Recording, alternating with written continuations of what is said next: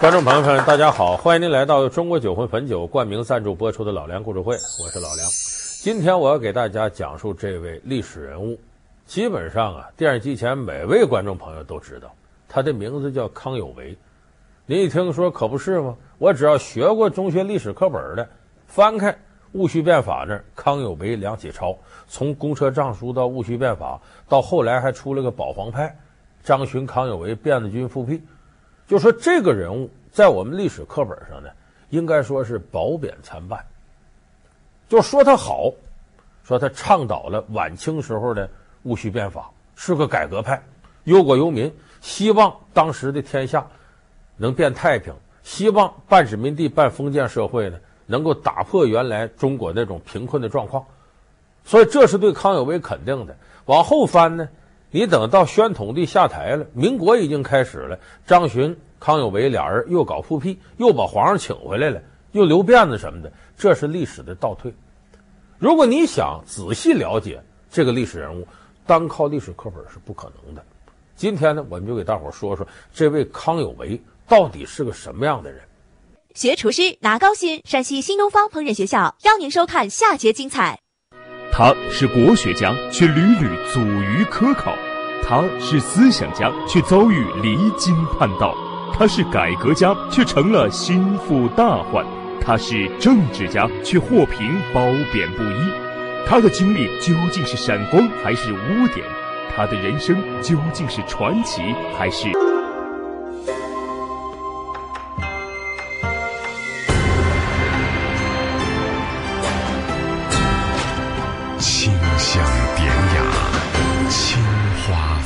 酒，把电视关了，烦死了。女人过了四十就是烦，心烦烘热，睡不着，腰膝酸软，总是累。妈，您是更年期到了，静心口服液，缓解更年期症状。女人更年要静心。关节痛、颈肩痛、肌肉痛、腰腿疼痛，用万通筋骨贴，哪儿都有你。腰腿疼痛还是万通筋骨贴，万通药业，能一漂清，能无残留。能保护衣物，能呵护肌肤，不伤衣物，不伤肤。我是超能植萃低泡洗衣液，超能女人用超能。可能很多朋友一听康有为，想到这个人有学问，国学大师，是著名的思想家、改革家等等等等。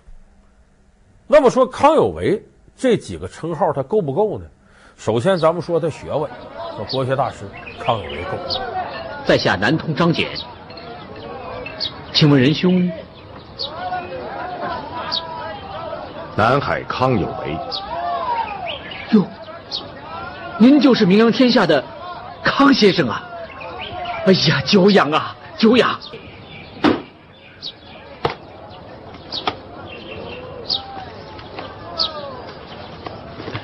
仁兄，您这是？这是本人读书的习惯。一锥子扎透几本书，今天就要读完几本书。后辈人称康有为叫什么呢？南海康圣人。能要是把哪个读书人叫圣人，那这个人的学问绝对了不起。我现在回过头，咱们看康有为写的文章。康有为无论是新式文章还是八股文，水平相当高，而且对典籍的掌握准确率也高，而且还有阐发，有他新的思维。所以康有为能耐上是肯定够，可是有的人却质疑他，说他这国学大师有点底儿虚，什么意思呢？主要是质疑康有为的学历。当然，人有学历不等于学问大，没学历不等于学问就次。问题是康有为在他的学历上啊，多少有那么点造假。凡是这种在这个自己经历上造假的人，就两种情况：第一个是不自信，第二个是他需要利用这段经历。扩大影响力来干事儿，康有为这两条都有。那说这个他造假了吗？造假了。康有为是二甲第四十六名，也是进士。但是，二甲第四十六名，全国也进前一百了，也很了不起。有人说这不能吹毛求疵，但是这毕竟是他自己吹牛了。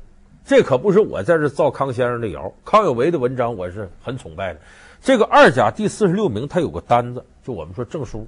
这个证书现在还留在首都博物馆呢，你要感兴趣，到那参观参观，有这个。所以康有为讲他，我当年我怎么举人，我又进士第几名，往自己脸上贴金。为啥人都管他叫康圣人了？变法带头的了。一问当年我那多丢人呢，所以他要给自己的履历呀造的完美无缺。那再说康有为了不起，那肯定得说思想家。说晚清那时候那么多人忧国忧民，康有为能拿出一套方略来，要变法啊！臣相信数十年来王公大臣都谈过变法，但所言者实在都是辩士。所作者更是枝节，而非根本。皇上圣谕，国事不可为。臣以为，并非事情不可为，乃体制不可为也。通则变，变则通，通则久。说他这个思维是哪儿来的呢？康有为后来到北京考试啊，就看到这大清国已经乱成一团了，民不聊生，国运日衰。康有为想，我呀，知识分子，你知道，忧国忧民。总想啊，替皇上解决一些危难。这个中国历史就是这样，这知识分子很积极的参政，这是个习惯，修身齐家治国平天下，总想要有所造就。但问题是呢，掌权力的人呢，不见得待见知识分子。康有为求见，跟他说不见。南海先生，我家老爷说了，无论有什么折子，请通过工部转呈办理。不必直接找他，对不住了，南海先生。知识分子总想替皇上解决问题，但一不留神就被皇上当成问题给解决了。这种事儿历来都有。康有为在北京待的也臊眉大眼的，没意思。说我这影响啊太小，我这个思维更多人不接受，他就想个办法，怎么办？我得办学，我教徒弟呀，教学生啊，这学生不替自个儿就传播思想了吗？可是问题，他那会儿呢，没考上进士，回到广东办学堂。一说当老师，进士，有的甚至翰林退休了。翰林说白了什么？就是咱们现在中科院、社科院的院士一级的，那才能够翰林，都得这个级别的教书。康有为那时候职称不够，着急呀，怎么办？也赶巧了，广东有个学堂叫学海堂，这个学海堂呢，领头的呢是个进士，结果那几天他有病。出去看病，没人教了。说这学生嗷嗷待哺等着呢。说我听说呀，有康有为，你别看科举不怎么地，能耐可不小。咱请他试试教两天吧。把康有为请来了。康有为，你看科举能耐一般，他的学问挺大，口才好，往这一站，叭叭叭一讲，别说学生懵了，连老师都给砍晕了。一部五千年的历史，史学家们就写了两个字：道德。那是幻想，他们以为只要讲究这两个字，我煌煌华夏的所有问题都解决了。大错特错矣！我告诉你们，把这两个字扔掉，埋葬它，它是误国的垃圾。换上两个字，制度。哎，康先生能耐真大，留下吧。就这么着，康有为在学海堂就留下了。这一留下。一讲课，原来这些学生没什么见识。你从小接受四书五经教育，到学堂里听，他是那种思维。就像我们现在，什么能把大家都唬住、都蒙住呢？他不能是你原先学那些东西，他给你加强，那个你倒不信了。他跟你原先学的东西不一样，而且他能讲出道理。你一听，哎呦，真对啊！要想尽破藩篱，守在物彻诸天。要将这上下五千年之旧学一律摧毁之、廓清之，这就需要你们日日以旧事为新，刻刻以旧事为事，然后你们再跟着我，我一起去改革这个僵化腐败的制度。而且康有为这个时候拿出两本书教学生，这学生一看，老师还有著作。一看这俩书写的内容一翻都很新，一个叫《孔子改制考》，一个叫《新学伪经考》。这两本书呢，都是在传统文化的基础之上做翻案文章，说些离经叛道的东西，但是往往对打破过去陈腐的封建教育，它是很有用的。所以学生一看，哎呀，康先生这这真是思想家，我们从来都没见过。那么康有为开这个学堂，一个最直接的成绩是。认识了梁启超。老梁故事会为您讲述喜忧参半康有为。好，欢迎您回到中国酒魂汾酒冠名赞助播出的老梁故事会。你要讲近代史上学问的成就上，梁启超是大于康有为的。梁启超那阵已经是举人了，梁启超十六岁就考上举人了。你别看康有为比梁启超大了快二十岁了，他俩要见面，要按科举规矩论，康有为得管梁启超叫前辈。说这梁启超怎么还拜了他了呢？梁启超也是听人说有个康有为、康南海学问大，教课的，我听听去吧。一听就被康有为给唬住了。哎呦，这是思维没见过，太了不起了。就这么着，他这个职称高，康有为职称低，反而倒过来拜他为师了。甲午一战。便是我大清三十年办事的试金石，目随张而刚不取，这不行啊！我大清之变法，应如矗立泰山之巅，目光不为枝叶所蔽；应如渔夫捕鱼，举纲而不为众目所缠。如此高屋建瓴，纲举目张，方是今日之变法。好，老师的变事与变法之论。可谓条分缕析，泾渭分明，一定会深得圣心啊！所以这时候康梁两个人才拉起手，才有后来的公车上书、戊戌变法。那么公车上书的过程呢？咱们一翻开课本，说的很详细了，我这也不用再多赘述了。这个公车上书到戊戌变法这个过程呢，有人说那就是腐朽的封建王朝不行，慈禧太后为首的保守派。镇压以光绪为首的帝党改革派，其实这是大趋势。一开始慈禧太后啊，没想说是镇压这变法，他为什么？谁都知道这朝廷挺乱，如果真有几个治世能人拿出新的东西来，挽狂澜于既倒，扶大厦之将倾，谁都愿意接受。康有为可是个硕学通才，他与法律、度支、学校、农商、海军和陆军。等等新政之法，他无所不知，还有他所言论的变法事项，条条都有下手的地方。这么说，你是下了决心了？请亲爸爸恩准。变法是我的夙愿，只要能够使国家富强起来，你尽管放开手脚，尽管去做，我绝不干涉。儿臣。叩谢亲爸爸，起来。那慈禧权力在他手里，你让我这更好，我还不愿意吗？所以慈禧开始没有干涉。结果这个时候，在康有为的主持之下呀，光绪皇帝听康有为听错了一件事。自古以来，必有忧国之心，然后可以言变法；必知国之危亡，然后可以言变法；必知国之弱，由于守旧。然后可以言变法，必深信变法可以制强，然后可以言变法。故变法者，首在变人呐、日本天皇变法，驱逐幕府藩侯；俄彼得大帝变法，诛杀近卫大臣。皇上，皇上，臣冒死陈奏，杀几个一二品的大臣，这法就变了。皇上啊，皇上。说这朝廷里头反变法的人挺多，咱应该啊效仿历史上秦王。你看当年东汉末年，当朝宰相何进就请董卓进京来绞杀十常侍，就是三国一开端。结果他没想到，他推荐谁？让袁世凯进京。说袁世凯要谋反，那倒不是。袁世凯那时候的力量不够强大，但是已经是大清第一能臣。袁世凯是很有能耐的人。这日本想要我辽东、山东，且已占领了台湾。这欧洲列强垂涎欲滴于我长江南部，我大清在列强的爪牙之下，国将不国。先生必见我皇上，世凯别无所请，请先生将这张图献给皇上，并请皇上颁旨，我大清每省各练精兵三四万。强我大清，抵御列强。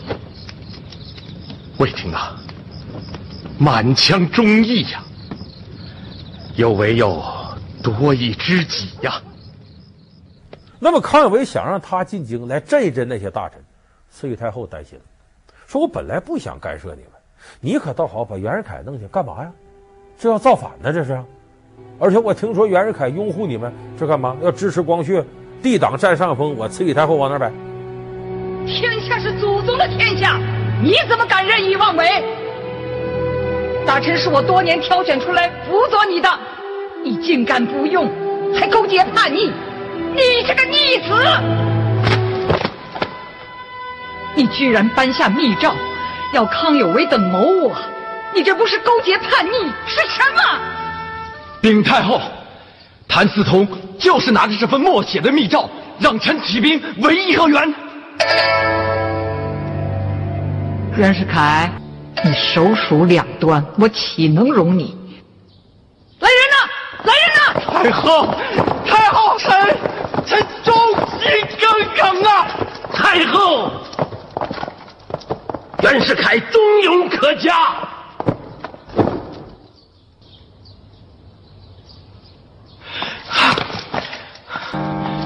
奉旨，莫打乱党。奉旨。所以慈禧这时候果断出手干预，来镇压这变法，这是残酷的权力斗争。而在这种斗争的时候，袁世凯迅速由拥护变法的改成反对变法的。所以这个事儿，如果康有为不这么冒进，不把袁世凯着急往回调，很可能事情就不是这样。再一个，康有为有些想法过于异想天开，他提出个什么你都想不到，咱课本里也没写啊。康有为说：“这个日本现在。”经过明治维新之后，日本不强大了吗？这个甲午中日战争为啥要有公车上书？一八九五年签订马关条约吗？大清割地赔款，赔了两亿三千万两银子，丧权辱国。说日本，你看明治维新之后那么强盛，咱得跟人家学。康有为提出个什么呢？中日两国合并。你现在想想，这多荒谬啊！两个国家合成一个国家。当然了，还是咱们光绪皇上、慈禧老佛爷在上头。但是呢？主持改革的，就咱们说，除了王以外，再有首相请日本掌权的来主持改革，请谁呢？伊藤博文。侯爵大人，我国维新受阻，万望侯爵先生给予援助。如何援助啊？明日，我国皇帝将召见侯爵，恳请侯爵。对我皇上的变法维新给予全力支持。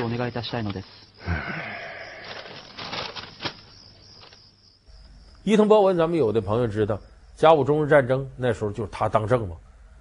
而且那阵儿你可别小瞧，日本当时甲午中日海战是他蓄谋已久的。你康有为这时候还要请伊藤博文来主持改革，那不无异于引狼入室、与虎谋皮吗？